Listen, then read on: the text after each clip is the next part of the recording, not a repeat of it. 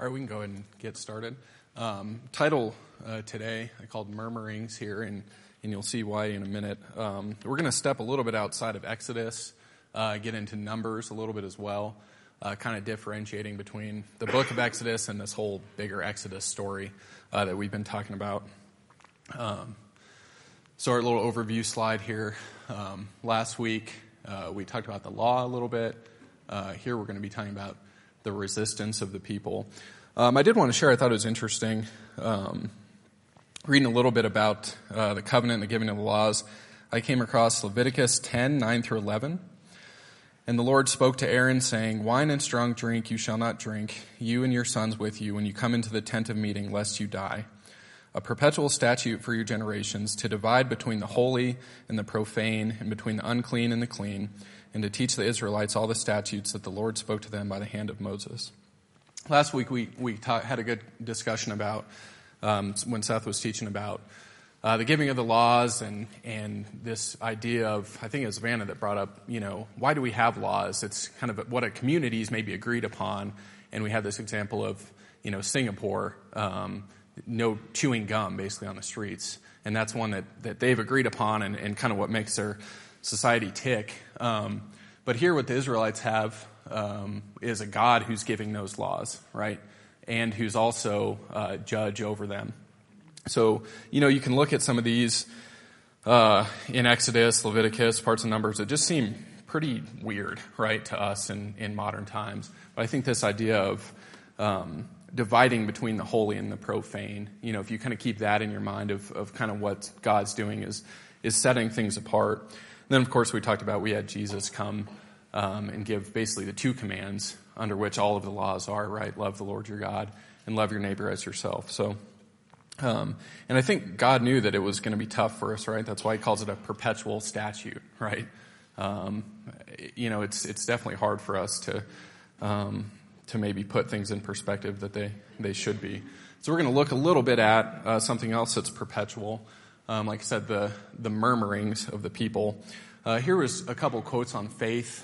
Um, this one was, was shared in the, um, the book that we're kind of using as a little bit of the basis for this class. The authentic, only, and deepest theme in the history of the world and humanity, to which all others are subordinated, remains a conflict between faith and unbelief. And this is one that, that I like here. Uh, faith is what someone knows to be true, whether they believe it or not. So let's keep those, uh, keep that idea of faith and keep those in the, in the back of your mind as, as we go along here, and you'll see why. So, like I said, we're going to get into uh, Exodus a fair amount, um, but let's start, or get into Numbers a fair amount, but let's start here. Does someone mind uh, reading this aloud for us? Exodus 14, 11 through 12.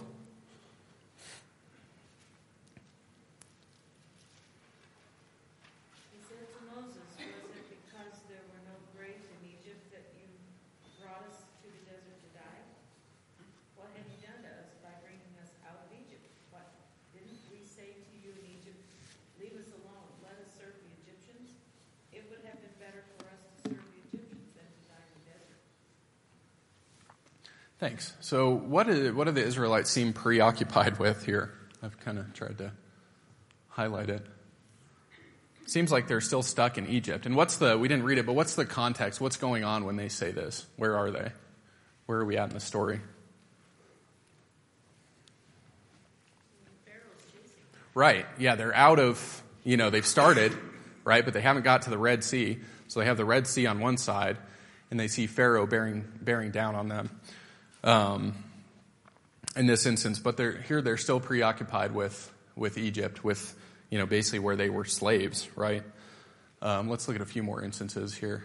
Um, so these recurrent murmurings, as, as many translate them, or grumblings or complaints, however you want to phrase it. There's kind of a, a theme, basically, right? The, the people um, protest their misery or their perceived misery, uh, or Moses' leadership, or sometimes both. Um, you know, later we see then God's wrath uh, flares up against the people. Uh, he goes about to punish them, oftentimes killing a fair amount of people, right? Uh, Moses intercedes, and then God kind of backs off. Uh, so let's, uh, let's read some of these. We already read uh, 14, 11, and 12. Um, how does God react? Well, even better, we, we kind of know he knew what was going to happen. Was, can someone read chapter 13, verse 17?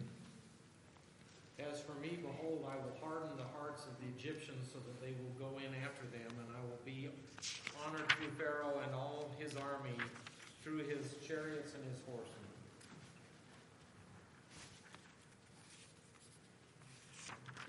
Was that 14, 17, or 13? That was 14. Okay. I was like, I either wrote the wrong one or. So you want 13?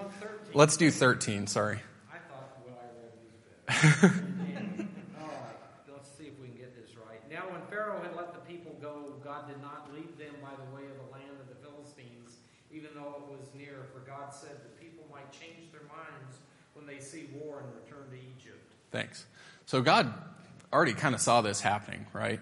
Um, he, I guess, basically viewed it as maybe inevitable that, that the people would want to turn back. Um, and yet here, he, here we go. We continue on. Um, how about Exodus 15, 22 through 24?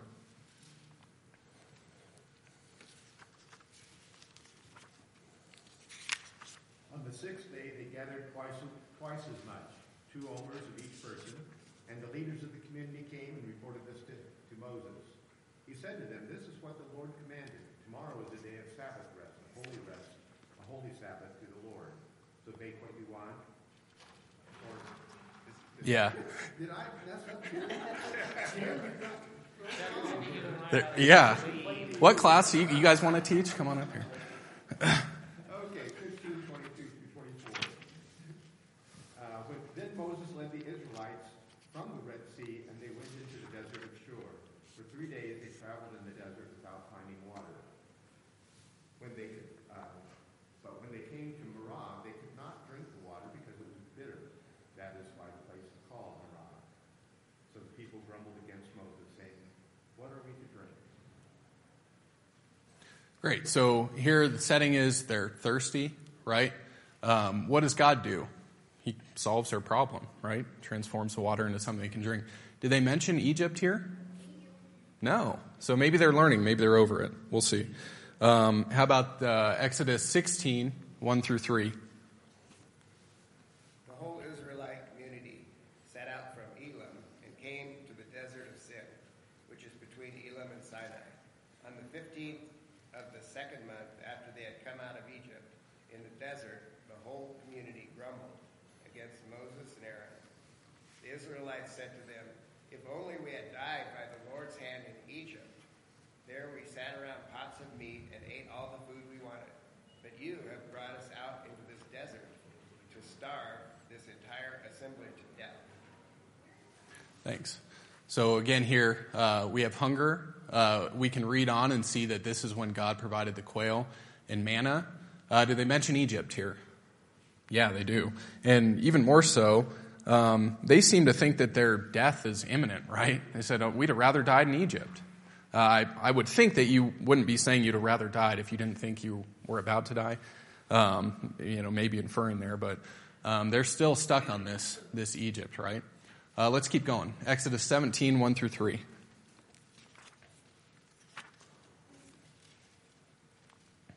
All the congregation of the children of Israel set out on their journey from the wilderness of Sin, according to the commandment of the Lord. They camped in Rephidim, but there was no water for the people to drink. Therefore the people contended with Moses and said, Give us water that we may drink. So Moses said to them, Why do you contend with me? Why do you tempt the Lord? And the people thirsted there for water, and the people complained against Moses and said, Why is it you have brought us up out of Egypt to kill us and our children and our livestock with thirst? Thanks. So then Moses calls out to the Lord, saying, What shall I do with this people? Yet a little more, and they will stone me. So here, same thing. They're thirsty. Um, we can read on and see uh, that God has Moses strike the rock, and water comes forth. Um, and Meribah, uh, we can read later, uh, mean testing and dispute. Um, so the Israelites uh, were disputing and, and, testing the Lord here. Um, but here's a question Do you think, uh, verse 4, do you think Moses really thought that people were going to kill him? What do you think Moses is going on with Moses there?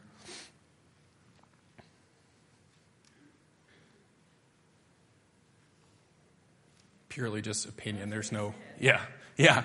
Go ahead, Chuck. He, he,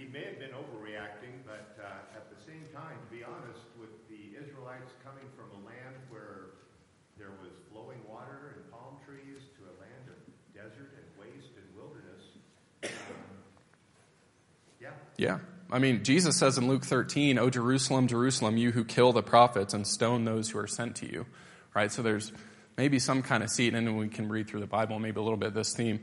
Uh, but there's maybe he's justified in, in thinking that. Surely that's uh, what he said, anyways. Essentially, his response to God is the same of the Israelites' response to Moses. They say, "You let us out here to die," and he's giving the same argument to God. Right. You let me out here so they so they're going to kill me. yeah. I would have been nice and safe, cushy back in Egypt, you know. Uh, well, I guess before he, he had to flee. But what's that? This isn't the first problem. I said if it had been Oh, right. with him, then I, I thought, I, would, I might have thought he was overreacting, but he's been with them for. For sure. Yep. And there, it seems like they're just getting more and more angry. Right. And uh, yeah, his the circumstances under which he he first left Egypt, right? Um, he was afraid, I guess, maybe for the Egyptians, but maybe uh, for the Israelites. Um, you know, he, broke up the, the two men fighting, and uh, you know what's going to happen here if, if people find this out. So, um, why do I have this this bold red line here, other than that we're moving from Exodus to Numbers? Um, in the narrative here, what what happens between Exodus 17 and, and Numbers 11? We talked a little bit about it the last couple weeks. Um, basically, they've received the covenant, right, between these two episodes. Um, chapter 24 Moses recounted to the people all the Lord's words and all the laws. He took the book of the covenant read it uh, in hearing of the people, and they said, uh, All the Lord has spoken, we will do, and all we will heed, right? We talked about that. They said that actually three times throughout the narrative. Um, so keep that in mind. We've, we've gone here, they've received the covenant um, and yet the murmurings uh, continue. Let's uh, turn over to Numbers 11.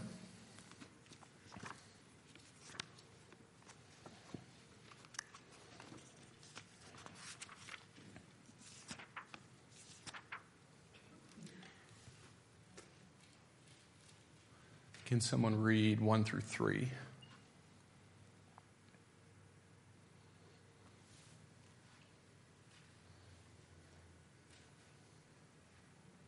Now the people complained about their hardships in the hearing of the Lord. And when he heard them, his anger was aroused. Then fire from the Lord burned among them and consumed some of the outskirts of the camp. When the people cried out to Moses, he prayed to the Lord, and the fire died down. So that place was called Taberah, because fire from the Lord had burned among them. So here we said, or here, the first three, we kind of more or less saw God um, acquiescing to them, right? Turning the bitter water to drinkable, quail and manna, the water comes forth. Uh, how has God's mode of response changed here?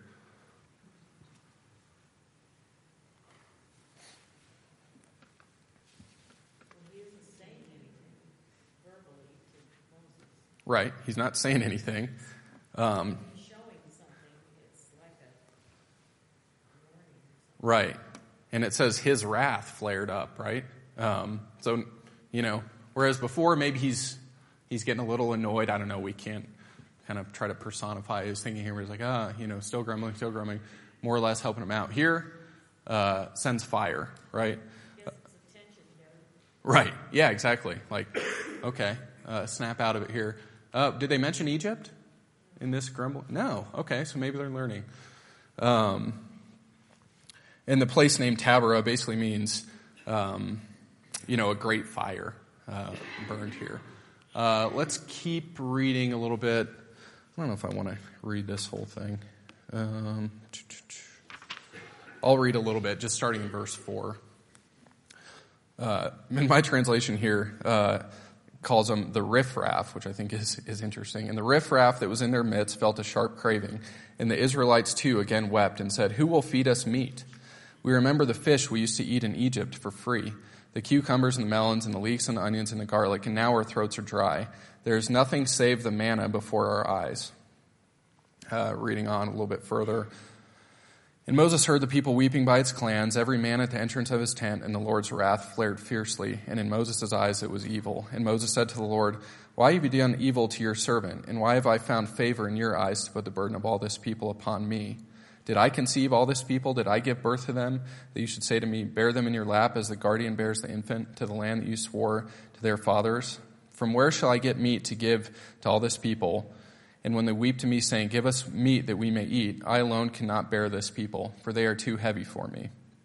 And if thus you would do with me, kill me, pray altogether, if I have found favor in your eyes, and let me not see my evil fate.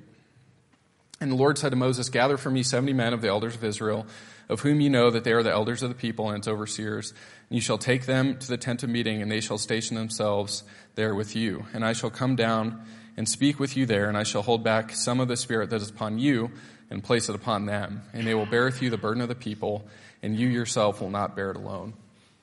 So here they're, um, they're, I guess you could say hungry, but really they're kind of similar here to just discontent. Like they want more than just the manna.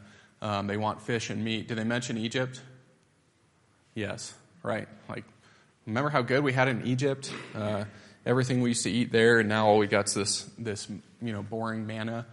Um, so here we can kind of see uh, Moses um, a little bit bearing this burden that maybe was expressed in thinking they're going to kill him, right?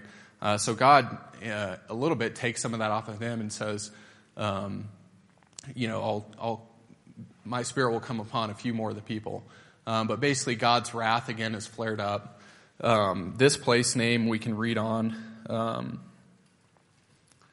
uh, becomes known as Kibroth Hatava, which means graves of desire or lust, um, which I think is kind of interesting. These last three, uh, basically, as they're wandering across the wilderness, they're just leaving place names that are an example of you know they're, they're grumbling, right, and they're, they're discontent. Um, let's read on a little bit.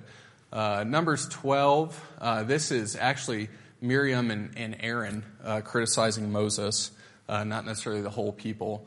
Uh, and then Miriam is struck um, with leprosy, or his, her skin is turned white, uh, but no mention of Egypt.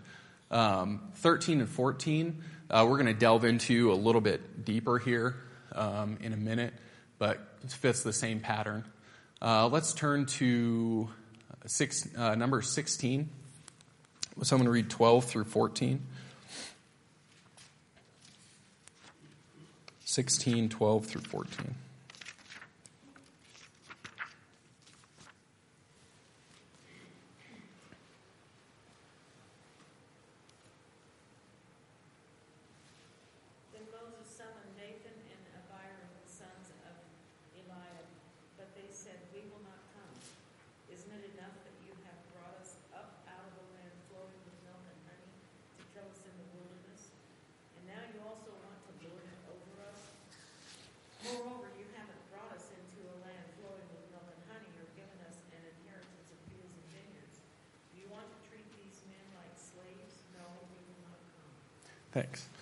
So, not only do we have uh, Egypt mentioned here, but they're using the, the same description that God uses for the promised land, right?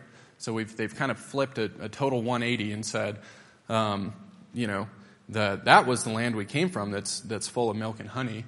Um, and this one doesn't end well if we keep reading on. Uh, number 17, uh, kind of same thing. Uh, let's get into Numbers 20.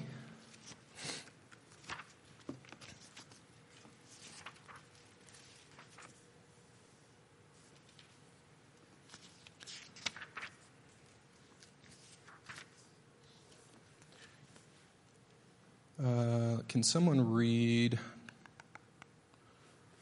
Let's start 20 and read through uh, 13, verse 1 through 13.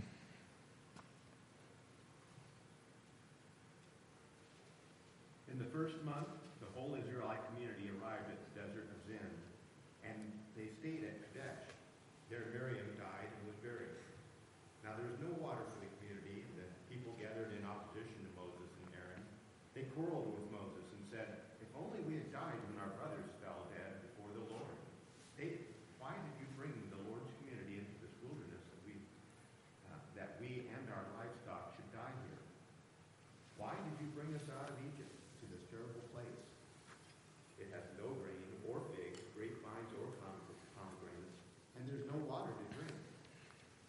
scenario.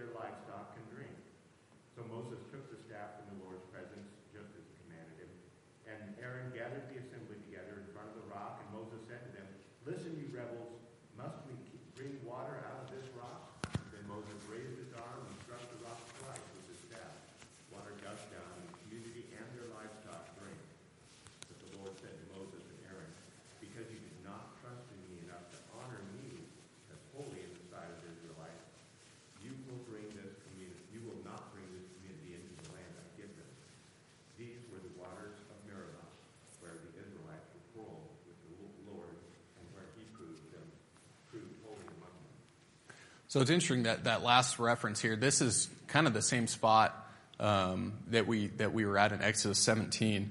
Um, but what's what's going on here? Why why is Moses? Uh, why are Moses and Aaron punished?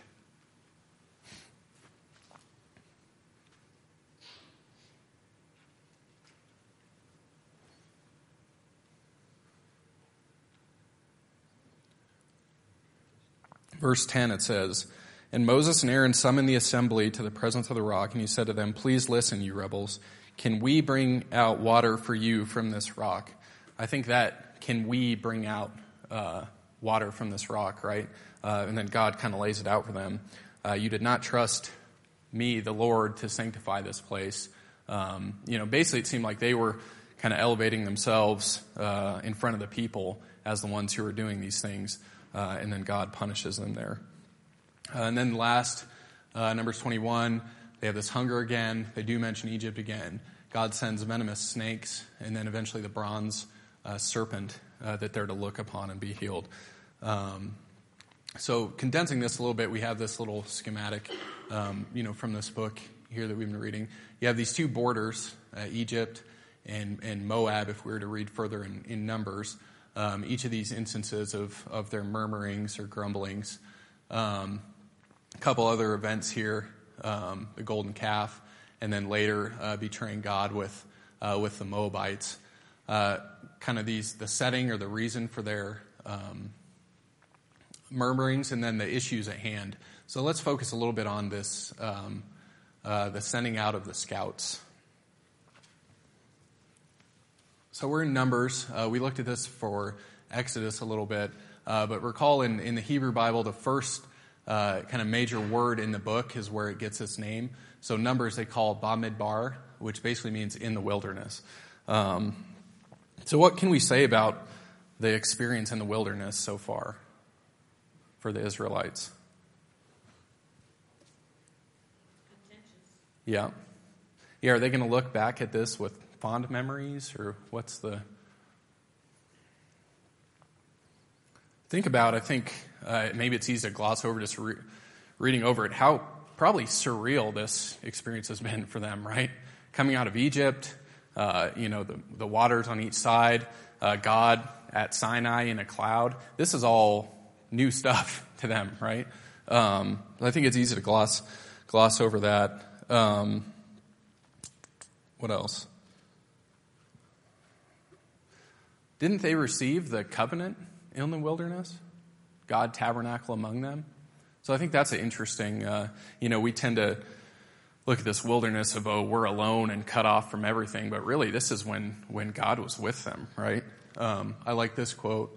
I don't know why it keeps doing that, but the miracles of the church seem to me to rest not so much upon faces or voices or healing power coming suddenly near to us from afar off, but upon our perceptions being made finer so that for a moment our eyes can see and our ears can hear what is there about us always. So when you look at the, the tabernacle, which we'll talk a little bit more about next week, uh, you know, God is, God is with them through this whole experience, right? And they just, they don't seem to be seeing it. Um, can someone, let's turn to book of Hosea. Uh, can someone read uh, chapter 2, 14 and 15?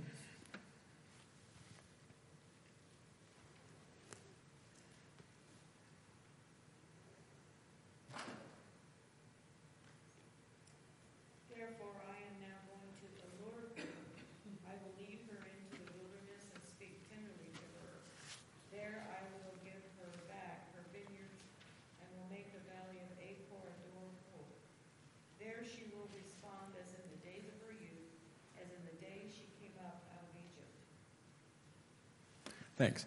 So this is uh, can what does it say in your Bible? What's the little heading of of that little chunk in Hosea? It says restoration. Okay. Anyone have anything about? Um. Punish- okay. Man, yours.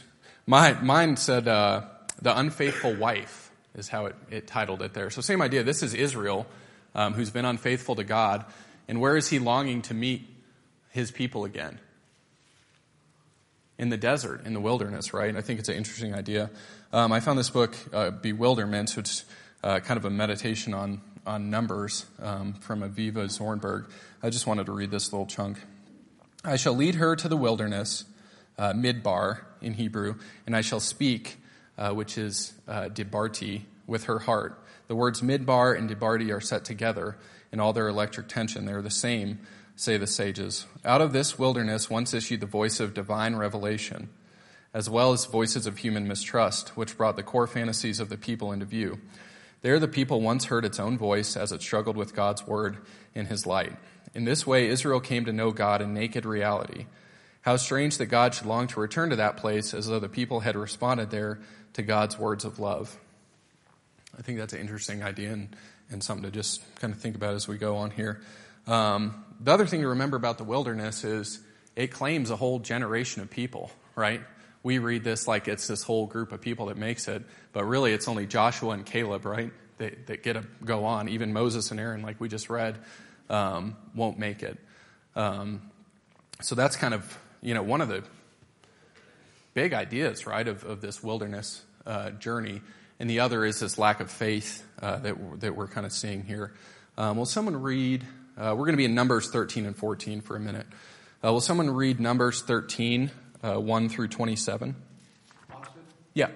Um, I was thinking as you were uh, making those comments and uh, the uh, commentary that it seems to me that what God was trying to accomplish when He takes people out of the wilderness and His desire to get them into the wilderness is that, specifically as an example in Egypt, you might say that, that although they were in slavery, they overlooked that and they felt like, you know, we have we have everything we need there.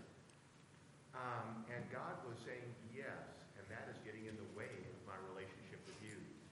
Right. Yeah. And in the same way in Hosea, um, when we are comfortable, when we have everything that we need, we don't tend to lean on God, and that's exactly where God does not want us to be. Yep. And so the key, I believe, is to put it for myself anyway. Uh, here in Colorado, in the home that we have, and the job that I have, I'm pretty comfortable and very secure. And I need to work against that to make sure that I'm relying on God in spite of the comfort that I feel. Right. No, that's great. Yeah, thanks, Chuck. Yeah, it's it's easy to be in Egypt and and kind of blind, right, to what uh, what you're missing. You just and even how they look back on Egypt, right? They're thinking it was you know everything ever needed. Um, uh, thanks, Chuck. That's a great great comment. Anyone have anything else on that? I thought I saw a hand, maybe not. Um, Numbers 13, 1 through 27. Can someone read that? The Lord said to Moses, Send some men to explore the land of Canaan, which I am giving to the Israelites. From each ancestral tribe, send one of its elders or leaders. So, at the Lord's command, Moses sent them out from the desert of Paran. All of them were leaders of the Israelites. These are their names. And I'm going to skip down to six. Sure. Yeah. I, I can read them, but you're not going to remember them. These are the names of, they are all leaders. These are the names of the men Moses sent to explore the land. Moses gave Hoshea son of Nun the name Joshua. Then Moses sent them to explore Canaan. He said, Go up through the Negev and on into the hill country. See what the land is like and whether the people who live there are strong or weak, few or many. What kind of land do they live in? Is it good or bad? What kind of towns do they live in? Are they unwalled or fortified? How is the soil? Is it fertile or poor? Are there trees in it or not? Do your best to bring back some of the fruit of the land. It was the season for the first ripe grapes. So they went up and explored the land from desert of Zin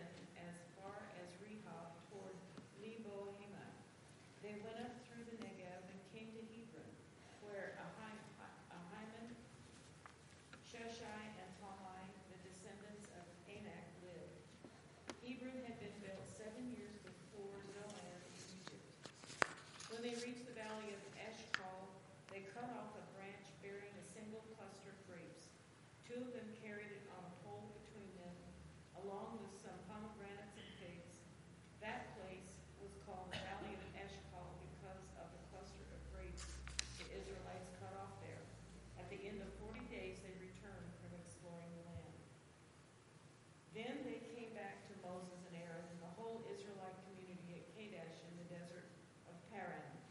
There they reported to them and to the whole assembly and showed them the fruit of the land.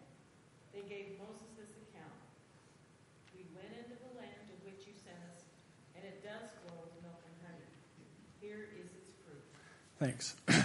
So, uh, why why were these scouts? Why did they go into Canaan in the first place? Verse one. God told them to. Yeah, right. God told them to. So I think you know this is an interesting idea that maybe I hadn't thought about before.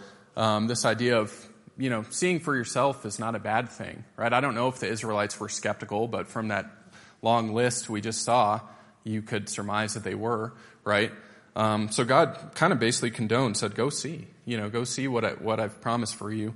And then the last verse, twenty-seven, uh, we read, "Go figure, it is the land of milk and honey, right? Uh, just like He told them." So we stopped at verse twenty-seven. Um, let's start reading in verse twenty-eight. But mighty is the people that dwells in the land, and the towns are fortified and very big, and also the offspring of the giant we saw there. Amalek dwells in the Negeb land, and the Hittite and the Jebusite and the Amorite dwell in the high country, and the Canaanite dwells by the sea and by the Jordan. And Caleb silenced the people around Moses and said, We will surely go up and take hold of it, for we will surely prevail over it. But the men who had gone up with him said, We cannot go up against the people, for they are stronger than we are. And they put forth an ill report to the Israelites of the land that they had scouted, saying, The land through which we passed to scout is a land that consumes those who dwell in it. And all the people whom we saw in it are men of huge measure. And there we did see the Nephilim, sons of the giant from the Nephilim, and we were in our own eyes like grasshoppers, and so we were in their eyes. So you get this great report, milk and honey, we got it, and then, but, right? Um, this word uh, in ancient Hebrew, uh, same word, ephes, in ancient Hebrew meant but, and that's why we get it translated as such. Uh, modern times, this word's come to mean zero. So basically, they were saying, uh, you know, zero chance, right? This is nice and all, but we can't we can't do it, right? Um, they're basically ruling out uh, the promise, um, basically, that God has given them. So we had the skepticism at first, maybe, uh, go check it out, and, and they're really just erasing uh, this idea of, of ever making it into the, into the promised land. Like, yeah, that sounds great. No chance, right? Let's keep reading in chapter 14. And all the community lifted their voice and put it forth, and the people wept on that night. And all the Israelites complained against Moses and against Aaron.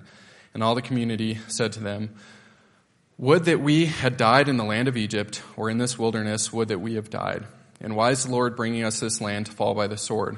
Our women and our little ones will become booty. We, would it not be better for us to go back to Egypt? And they said one man to another, Let us put up a head and return to Egypt. So this theme, right, of kind of longing for Egypt's kind of reached ahead. They they actually want to go back, right? They're setting up to go back. Um, let's keep reading. Uh, verse eleven. Um, and the Lord said to Moses, How long will this people despise me? And how long will they not trust me? And with all the signs that I have done in their midst. So we've kind of got to God here a little bit, right? What's uh, his reaction is uh, is sounds a little bit like you know despair here, right? How long uh, will these people not have faith in me? Um, I think it's interesting. Jeff mentioned last week, and he's talked about it a little bit before in, in a sermon. Uh, Tish the, the saddest day in the, the Jewish calendar, uh, said to be the day when the temple fall, fell twice. This is actually the first, uh, this day where their wailing went up was the first uh, mention of this day. So really, it's uh, this disbelief, this wailing, this um, you know turning around basically from God's promise is the first time we have that day marked, which then becomes a day that um, that they remember uh, really throughout their history. Um, another, All this makes me think that they really were, uh, many of them were probably relatively comfortable in Egypt, even if they were slaves. right, Um, that I don't know that they recognized they were slaves anymore. right, Um, because God, at the first Passover, gave them four promises. I will take you out, I will rescue you, I will redeem you, and I will take you to be my own. None of this makes me think that they remembered in saying that. Right. Or believed it yeah, if they, maybe they didn't know how to believe it. But here they are still, um, even after all the signs he's shown them so far in the desert. Um, they are showing, um, this char- this characteristic of despising him hmm because it's like they're just throwing it away. right. Yeah, this lack of faith, this disbelief. I mean, it's not like he hasn't done anything for them up to this point, right? It's not like they don't have, they can't remember uh, the power and the acts that they've seen him do. He's given them food, he's given them water, he's given them direction, he's Yeah. given them leadership, he's given them everything they need. But I gotta say, that i- in Egypt, uh, where they were in the land of Goshen, that's in the del- delta, and there's a lot of water up there. hmm It's just lush when the Nile overflows, and they really did have a lot of food. Yeah, yeah. There's a reason it was on the Nile, right? That's where you could grow stuff. And Leadership there shows great power. hmm well, and it's interesting, uh, kind of like Tuck said. Like, yeah, they were probably comfortable in Egypt. You're slaves, but your masters have a definite incentive to not let you all die. So you're being fed. You're being. You're. They're probably not wanting uh, for much. They obviously cannot see the vision. hmm And it's funny, they even mention our, our women and our little ones. They already forgot that all their, their sons were being drowned, right? So it's, yeah, it's kind of funny. They've, they have totally forgot this. I think maybe that that's why God sent the, the spies in to look at the land to help them kind of form that vision. Right. But still they couldn't. Yep. Um, an idea in this commentary that, that I read here. Um, the issue is the possibility of love. In the absence of certainty about God's love, can the human heart really love God, the land, others, itself? At heart, the issue is about, about God It's not about his power to bring them into the land, but about his love, his desire to bring them into full being, uh, which we can talk about in Egypt. They definitely weren't full being, right? Um, on this question, the mission of the spies collapses. Hatred and not love declares itself. Projected onto God, aggression rages. Disruptions, bewilderments erode the received formulas. If faith is to become real, catastrophe must be acknowledged and fully spoken. So it's not just that they um, they're not certain about it, right? Uh, but really, this zero chance, uh, they're certain that it won't work, right? It's not even uh, that I don't know. You know, we there's some probability we're assigning to to God pulling this out. They're saying, nope, it's done. Um, and, and this is God's reaction uh, we see here. So, so far we've had a lot of negative examples of faithfulness or lack of faith. Let's maybe look at some positive ones uh, in the Bible. Anyone want to guess where we're going to talk about faith? New Testament. Hebrews chapter 11. Um, and this is maybe one of my favorite translations of any verse in the Bible. This is David Bentley Hart New Testament translation. Now, faithfulness is the substance of things hoped for, the evidence of unseen realities. So, this idea we've talked about for these uh, Israelites, they're missing the reality this entire time, right? It's, it is unseen. And, and faithfulness is the, the substance of this. Um, let's read, will someone read? Uh, actually, let's rewind. Let's do chapter 10, uh, 38 and 39 of Hebrews. But my righteous one shall live by faith, and if he shrinks back, my soul has no pleasure in him. But we are not of those who shrink back to destruction, but of those who have faith to the preserving of the soul. But my righteous one will live by faith, right? and then we get into chapter 11 uh, and we see what faith is. Uh, this word substance in the Greek is hypostasis, uh, which, if you, you get out your Strong's Concordance, is defined as that which underlies the apparent or that which is the basis of something. Uh, we actually have the same word in Hebrews 1 through 3 describing Jesus. Um, there it's translated the radiance of His, which is God's, glory, and the representation of His essence, sustaining all things by the word of power. So we get this idea uh, that just like Jesus uh, represents God, and, and there's a lot going on there, faithfulness is kind of representing this unseen reality, um, this, this hope that we have um, when God's plan's finally fulfilled. Um, so this idea of, of maybe making our perceptions finer from that quote we read, um, the people that we see in, in Hebrews uh, have kind of got there, whereas the Israelites we haven't seen or we haven't seen evidence of this. Can someone read verse 11 in Hebrews 11?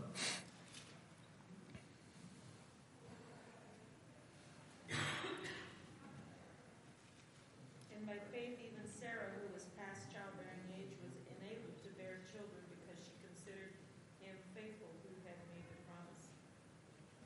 Right. So Sarah was considered faithful. Why? She considered, right? She thought.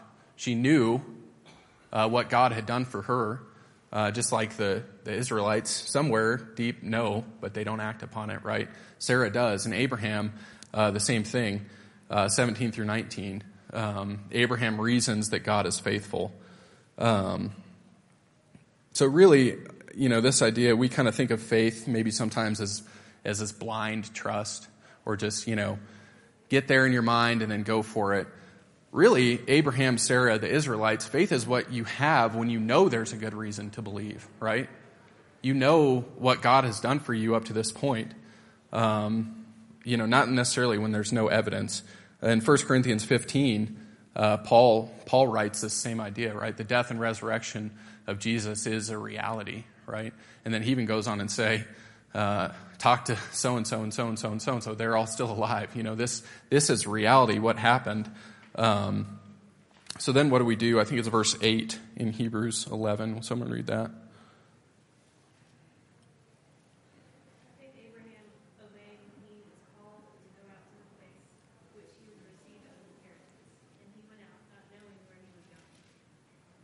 So Abraham, uh, he didn't just reason. What did he do? He obeyed, right? Um, he went out. He did something about it. Um, so I found this quote. This is from Tim Mackie, who uh, does a lot with the Bible Project. If you guys have seen those videos online, it's it's a pretty cool work that they're doing. Um, but this idea of of faithful obedience is about living in the present as if the future has already arrived, right? And that's what the Israelites just could not do. They they were so stuck on their present circumstance they didn't know that you know God had already promised this to them um, so in our Exodus context, you could translate that. Faith is about living in the wilderness as if you're already in the promised land, right? So then this is a question uh, I'd pose um, for us to think about maybe this week. Um, can you identify an area in your life that makes no sense in the wilderness, uh, but can only be explained by your faith in the promised land?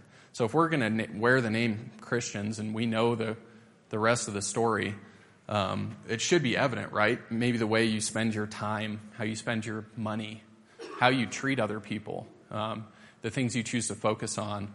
Uh, they may not make sense in the, the wilderness, right? In the, the worldly view, but we know, uh, know the rest of the story. Any ideas on that or, or faithfulness or.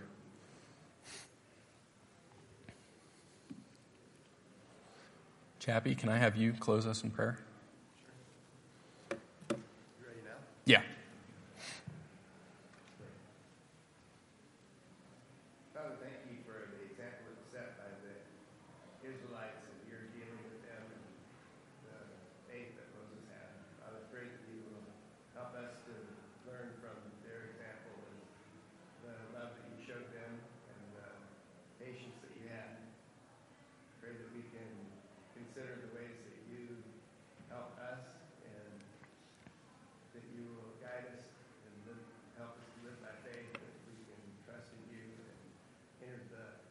promised land that you have promised to us. Through Christ. Thanks, everyone. So, one more week. Seth will be back next week.